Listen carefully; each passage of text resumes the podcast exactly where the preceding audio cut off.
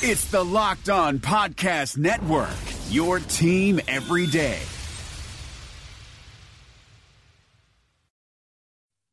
You are Locked On Packers, your daily Green Bay Packers podcast, part of the Locked On Podcast Network, your team every day. R E L A X. Relax. We're going to be okay. It is time. Feel like we can win the table. I really do. You are Locked On Packers, part of the Locked On Podcast Network, your team every day. I am Peter Bukowski, and I cover the Packers for SB Nation. I cover the NFL around the internet, and you can follow me on Twitter at Peter underscore Bukowski. You can follow the podcast on Twitter at Locked On Packers, and you can subscribe to the podcast on iTunes, on Spotify, on Google Play, wherever you find podcasts. You'll find Locked On Packers, the number one Packers podcast in the state of Wisconsin and the show for fans who know what happened. They want to know why and how. I want to talk about a couple of things on today's show. One of them is about a, a, a story I wrote about the Packers' return, potentially anyway, to a more play action heavy offense. But I want to set it up in uh, this way there is a unique perspective that I think Packer fans got, at least unique to them, given the way the last decade has gone. When Aaron Rodgers got hurt, I was really excited about thinking this is nerdy, okay? And I understand that. I was really excited to think about and then see and analyze the way in which the Packers offense would change under Mike McCarthy. And I was really excited to see and analyze the way that the defense would change under Mike Pettine a year later. And I think a lot of the the things that I was excited about in terms of analyzing changes came to fruition at least for stretches with the Packers. A lot of the things that that prevented Mike Pettine from being as creative as he wanted to be was injuries. And you go back and look at the defenses he had when when his defenses were mauling people, they were so good at disguising coverages that made his exotic blitzes even more effective. Well, you lose all of your defensive backs of, of record anyway. I mean, Jaire Alexander was in and out of the lineup. Tramon Williams, you have to move to safety. Kevin King gets hurt, and now you're playing rookies. That's a problem. But going back to this point about Brett Hundley, Mike McCarthy didn't change the offense that much and I thought he should have. He expected Brett Hundley to run Aaron Rodgers' offense. And that was the moment, for me anyway, when I realized this is just not going to work.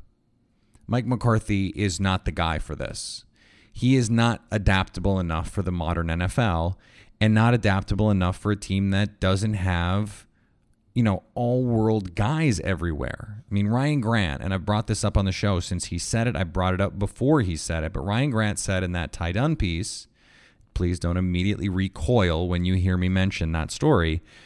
He mentioned that the offense that Mike McCarthy wanted to run was great when they had James Jones, Donald Driver, Jordy Nelson, Greg Jennings, all those guys, Jermichael Finley. It's great.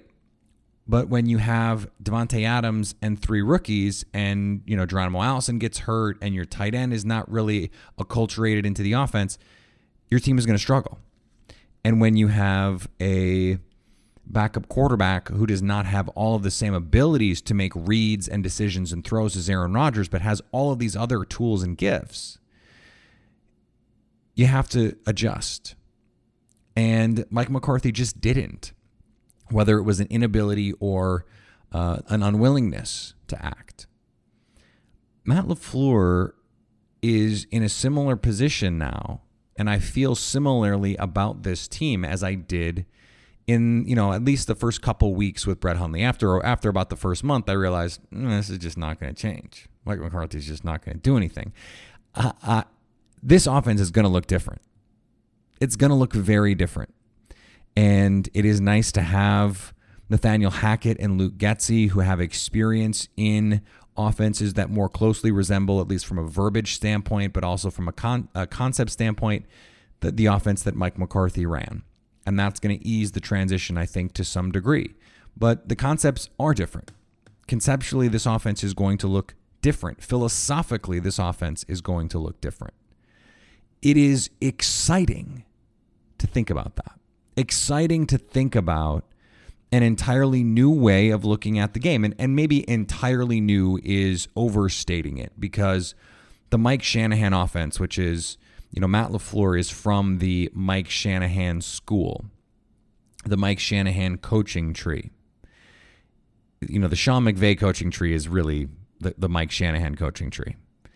And he's on the Kyle Shanahan tree. And that offense is a facet of the West Coast broader spectrum.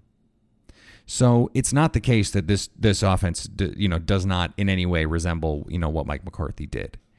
Running inside zone and outside zone, you know, there are certainly differences there, important differences there.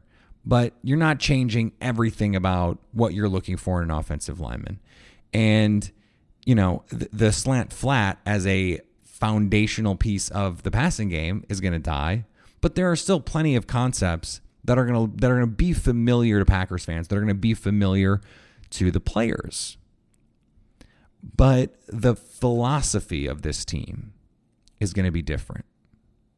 And the willingness to adapt and the willingness to create and be malleable and think about things a little bit differently and be open to you know other ideas that are out there in the world in the football world i mean the bears i asked the bears coaches about this last year. You know they are always out there looking at other concepts and ways that they, they can you know borrow. It's not stealing it's borrowing concepts. The chiefs do this the eagles i mean there are teams in the nfl that have coaches whose job description involves stealing plays and finding plays that other teams are using and, and that are working for them.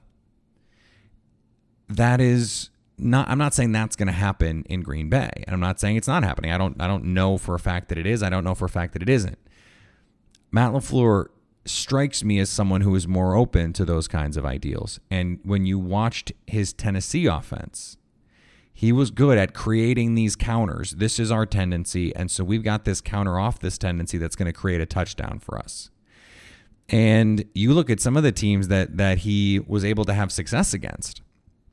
They were well schooled defenses. This is one of those interesting things. You know, I, I think you you judge the quality of a poker player based on how well he handles playing against other people who really know how to play. You can put an amateur at a table with a bunch of pro players and he can get on a heater and you know take some of those guys money.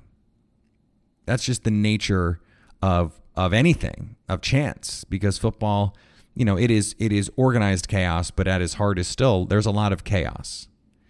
And it is you know, you you Bill Belichick talks about this. He would much rather game plan for Peyton Manning because he knows the discipline of Peyton Manning. He knows the thought process of Peyton Manning. He knows the ideology of Peyton Manning. It is quarterbacks like Russell Wilson and Aaron Rodgers who scare him because they can improvise and they can do things off platform. And they're, they're not going to be disciplined. So you go back and you look at some of those games that, that Matt LaFleur coached against someone like Bill Belichick. Someone you know, those defenses are disciplined and they know what's coming. They are schooled on what you're going to do. So here are the 6, 8, 10, 12 counters that we have because we know that you know when we come out in this look that we want to do this. And I'm going to use that to my advantage. That is how Matt LaFleur thinks about offense. That is really exciting because that means the offense in week one is going to do some stuff. And then in week two, they're going to build off the stuff they did in week one, knowing that defenses are going to adjust. They're going to have film and they're going to say, we can do this against them and we can do that against them. And Matt LaFleur is able to say, okay, here's what I think they're going to do. Here's how teams have, have handled these things in the past. Here's how this defense handled it. Here's how another defense is going to handle it. And now here's our counter and everything builds. By the end with Mike McCarthy, it felt like he was doing Aaron Rodgers karaoke. He was doing Green Bay Packer Mike McCarthy karaoke. That that you know the words were the same, the music sounded the same, but the artist was a little bit different. It is important, I think, that we recognize that that offense, while it was effective when it was effective, it just the, the evolution wasn't there, and more to the point, there was there was nothing to build to. It was like he had he had called every play that he was ever going to call, and it, it was it was as if you know he was some teenage kid playing Madden, and and there was no rhyme or reason to why call, plays were being called. It wasn't like okay, the the Packers are going to run this and then here are the three plays that they're going to run off that. Once they see this look, here's what they're going to do. Because there are a couple looks, I talked about them last year. There was a running back fly look that they half assed went back to. And I, I felt like they should have they should have run every concept off that and done it for a whole game and said, here's what we're gonna do, and we're gonna run it three, four times and see how you respond. And they just didn't do it. And that is the difference. And that difference, uh, you know, I think if you're a Packers fan, has to be really exciting because it's not going to be the same. We knew going into a game with a Dom Capers defense what to expect. And we knew with a Mike McCarthy offense what to expect. Mike Pettine wants to change every week. He wants the, the defense to look different every week. And Mike McCarthy, he wanted the offense to look the same every week. He just wanted you to execute better. Well, Matt LaFleur, yes, there is a foundation of the offense, but he also wants to change. He wants it to look different. He wants it to evolve and grow. And that is exciting because that's going to give us not I mean not just for me for in the content business because that's going to give us so much more to talk about, but also because it's going to be new and different and exciting and and it's going to change and no two games are going to look exactly alike. You watch the Rams for a month, and the four games, they're going to do a lot of the same things, but they're going to make it look different. This is what the Patriots are so good at. We're going to run the same concepts, but we're going to make them look totally different. That is what you have to do in the NFL. And the Packers, we think, remember, this is all predicated on who we think Matt LaFleur is going to be. We think that Matt LaFleur has changed that mindset in Green Bay. Before we move on, today's show is brought to you in part by Hotels.com. Don't hate like your friend's trip. Book your own at Hotels.com and get rewarded basically everywhere. Hotels.com. Be there, do that, get rewarded. The reopening is right around the corner, and there's a chance that no one has seen your balls in months. Don't ruin your first post quarantine date with a ball fro. Would you show up on the first day of school without a haircut? Manscaped is here to provide you the best tools for your grooming experience. Do you really want the next person to see your down there hair to think you weren't expecting anyone to see it? No one wants that. The Lawnmower 3.0 is the best hygiene tool for the modern man. Because of their ceramic blade and skin safe technology, your snags will be reduced while preparing yourself for post quarantine life. The Perfect Package 3.0 comes with the new and improved Lawnmower 3.0, water resistant, cordless body trimmer, performance boxer briefs, and a travel bag for you to use when you're done quarantining. The Perfect Package 3.0 also comes with the Crop Preserver and Crop Reviver, the perfect one two punch to keep your one two punch fresh all day long. Subscribers to the Peak Hygiene Plan get a new replacement blade refill for your lawnmower trimmer delivered to your door every three months, making sure your trimmer stays fresh and clean so you can too. There is a light at the end of the tunnel, so treat yourself for making it through quarantine with the Lawnmower 3.0. Get 20% off plus free shipping with the code locked on at manscaped.com. That's 20% off with free shipping at manscaped.com when you use the promo code locked on. So, the follow up to this discussion this excitement that I think there has to be around the the newness of this offense And, you know, there is the caveat to this. I talked about it a little bit last week, and that was, you know, this concern about getting everything in before the season starts, because I do think that's something that that we, we have to be aware of, that this is going to be a process, especially early in the year for the Packers. But the the philosophical difference, I wrote about this for Packing Company, and so I, you know, I want you to go read the piece I don't want to just, you know, rehash everything here. I want to, you know, in some ways, I want to reward those of you that are actually engaging in the old school methodology of consuming information, that is reading. But, but so I wrote this, uh, you know, the Packers offense with Mike McCarthy. I talked about that predictability. Well, part of that predictability was a failure of using the play action game. And play action is the most efficient play in the game. And nearly every team in the league sees a, an improvement in their quarterback play when the team goes to play action. And, and the reasons for that are myriad, and we're not going to get into them here.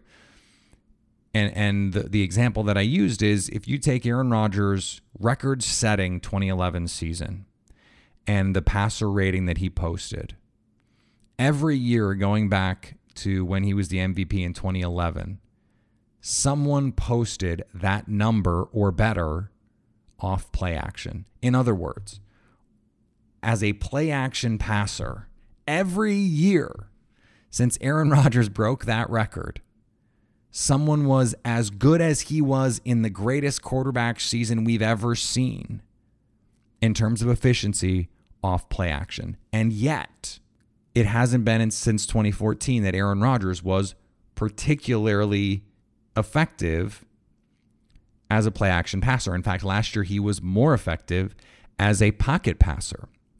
And the reasons for that are again myriad. Part of it is the play calling situationally was bad. Part of it was the execution was bad. Part of it was the play design was bad, and part of it was Aaron Rodgers just missed throws we're used to seeing him make. And you know, there's no accounting for that in some ways. You know, there are a number of times when he had wide open guys and just missed them. I used two examples uh, in, in the piece to Equanimeous St. Brown. He's running wide open. We expect Aaron Rodgers to make those throws, and he didn't or couldn't or whatever it was. The tibial plateau fracture potentially playing a role there. We don't know the the reality of that part of this, but I do think it's it's worth taking into consideration. Another thing that I think has to be taken into consideration here is play action relies on moving the pocket. It relies on a quarterback using his legs.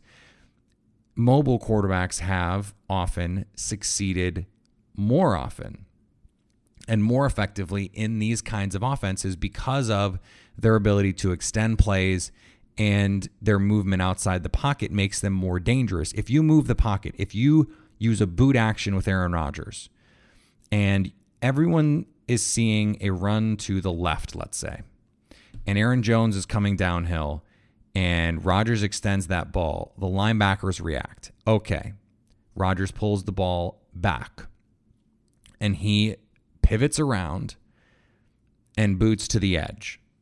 And now he's running with green grass in front of him. The linebackers are on their heels. And you've got Marquez Valdes Scantling running some sort of, let's call it a deep post. You've got Davante Adams running a deep over. The free safety doesn't know who to cover. The linebackers don't know who to cover. And oh, by the way, Aaron Rodgers, if he wants to, can pick up 15 yards with his legs just by attacking the corner. What do you do as a defense? And then if you are able to do those things there offensively. Does that satisfy Rodgers' craving, as he is wont to do, to play off script, to play sandlot football? When you are able to get those action plays and he's booted out and he has that option to run, does that satisfy his urge? You know, maybe maybe it is the case that he is you know, he, he wants to play off script in those moments. Well, maybe he has the opportunities. Maybe it has always simply been the case that he wanted to push the ball down the field with a little bit more force. Well, this offense is going to give him those opportunities on play action shot plays. We all can remember in 2011, especially, but we saw it in 2012, 13, 14. Aaron Rodgers lining up two receivers, full house backfield. And you go play action, and it's a 70 yard touchdown to Jordy Nelson. Davante Adams is that kind of down the field threat. And Marquez Valdes Scantling and Equanimeous St. Brown, they can be that kind of down the field threat. And when you have that kind of deep threat, you have an offense that can create these enormous chunk plays. Aaron Rodgers in 2014, when he was the MVP, was a play action monster. Having Eddie Lacy probably helped, but also so did having Randall Cobb and Jordy Nelson and a really good offensive line. We think this offensive line is going to be good. We think this run game is going to be good. And we know Davante Adams is a superstar receiver. All of the pieces now are in place for this play action game to retake center stage. There's no reason. And and look, center stage is the wrong way of, of phrasing it. Even the most frequent users of play action last year by a percentage of dropback only used it 30 35% of passes. So we're still talking about roughly a third of all passes, but last year the Packers only used it about a fifth of the time, about 20%. Well, if play action is so efficient, why would you not call it more? The Packers are going to call it more. That doesn't guarantee they'll be more efficient, but when you have Aaron Rodgers and you have a healthy Aaron Rodgers, we presume, you know, just NFL averages say he's going to be better. If he just regresses to NFL norms of improvement, the play action game is going to be better and he's going to be better overall. Focusing more on play action makes life for Rodgers easier, which is part of the reason that people are excited about Matt LaFleur. And it is it is built into the nature of this offense and the play action game to create shot plays, which is something Rodgers already wants to do. So, you know, there are a lot of Packer fans, and I understand there's the cynical part of a lot of a lot of fans to say, you know, if they call these plays, is Rodgers going to do what is called or is he going to dance around and want to do whatever? Well, if the point of the play is to create a 60 yard touchdown, that's what Rodgers wants to do anyway. So if that's the play call, yeah, of course he's going to want to do that. I mean, I think we have to remember here Rodgers didn't just forget how to play football, he lost faith in a system. And and he did you know I, think it's fair to criticize it. He redeveloped some bad habits and it has been unwilling to pull the trigger on throws he should probably pull the trigger on but the reason this offense makes sense for this part of Aaron Rodgers' career is it's still going to allow him to create those shot plays. It's still going to allow him at times to create some sandlot plays but it's going to take the burden off him because, as I said, well designed play action, and this offense has well designed play action in it, theoretically, if they can execute it. Then you should become more efficient, and it should be less imperative on Rodgers to be more effective. This is an offense that should allow Aaron Rodgers to age gracefully, which is something that all Packer fans and Packer organizationally they should want. So I want to bring this back to my original point. Given everything that we've now discussed, it's hard not to be excited about what that means for this team. There is a plan here, not just to make Aaron Rodgers great again, pardon the parlance, but to extend his career. And it's not even necessarily intentional. It is just the nature of Matt LaFleur's offense and what they want to do that could return him to that kind of effectiveness. He still has to do it, he still has to stay healthy, but there's the scheme now, the play calling in place, and the players in place for this to coalesce. Now, that doesn't guarantee that in year one it's going to look like it should. But if it does, even by year two, we should expect it to be really, really good if everything goes the way we think it could. That's not that's not to say that you know it's a guarantee Matt Lafleur is going to be a good coach, but this offense, given the skill players, given the quarterback, it's hard not to be excited about what they can do. And when you hear reports about how excited the coaches are about Marquez Valdes Scantling and, and how impressive he's been, the deep threat in this offense and what he can do. There's so many components here. From a fan perspective, the newness is its own sort of excitement. But then I think when you take in the context of everything, there's also something to be excited about. And speaking of being excited, get excited for Father's Day. You know what your dad needs? He's been wearing that same ratty belt for years. Get him a Grip 6 belt. Today's show is brought to you in part by Grip 6, an ultra lightweight belt with no holes, no flap, and it's great for Father's Day. Go to Grip 6, the number 6.com slash lock, L O C K E, to get a special offer. Matt Williamson brings the scout's perspective to the Locked On NFL podcast. We got to talk 2018 quarterbacks. Josh Allen has the best quarterback record aside from Lamar Jackson, but the lowest completion percentage other than Josh Rosen. He's just been com- uh, a complete garbage for the most part when he's been allowed to play. Yeah, but so throw a couple nuggets out on Allen, and I know he's a lot bigger, a lot stronger, but he kind of reminds me of early career RG3. What's kind of remarkable about Allen is he is so gifted, and he got better, I thought, this past year, which is encouraging with the anticipatory throws and the touch of his throws but his deep ball passing is like the worst in the league. Hear Matt with co host Brian Peacock every day on Locked On NFL. Subscribe or follow today wherever you get your podcasts.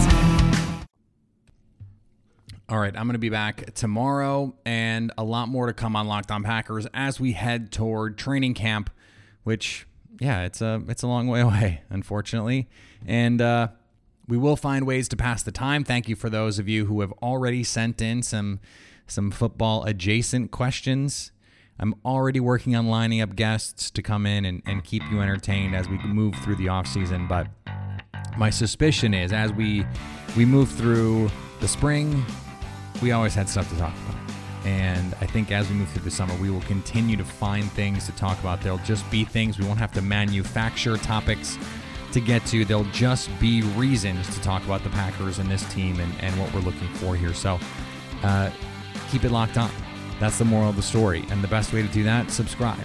iTunes, Spotify, Google Play, Himalaya, wherever you find podcasts, you will find Locked On Packers and uh, leave a review at one of those places. Review us on Facebook, like us on Facebook. We have a Facebook group, a community for Locked On Packers members a, a number of fans that is growing and continues to grow. And, and so we are uh, incredibly grateful for all of you who are taking part in the Locked On Packers community. So share that with those around you. Share an episode on Facebook. Let them know that you are in to Locked On Packers. And anytime you want to hit us up on the Locked On Packers fan hotline, you can do that 920 341 3775. Send your questions to me there. Send them to me on Twitter at Peter underscore Bukowski. Send them to the podcast Twitter, which you should also be following at Locked On Packers. All of that is there for you because in the off season, sometimes it can be hard to quench your thirst for Packers content, for Packers knowledge, for everything related to your favorite team. So the best way to, to deal with all of that is easy. You have to stay locked on Packers.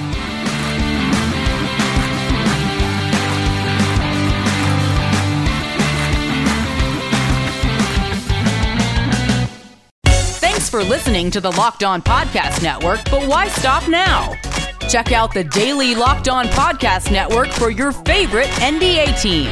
Find it right now in your favorite podcast app and be sure to subscribe or follow so you never miss an episode. The Locked On Podcast Network, your team every day.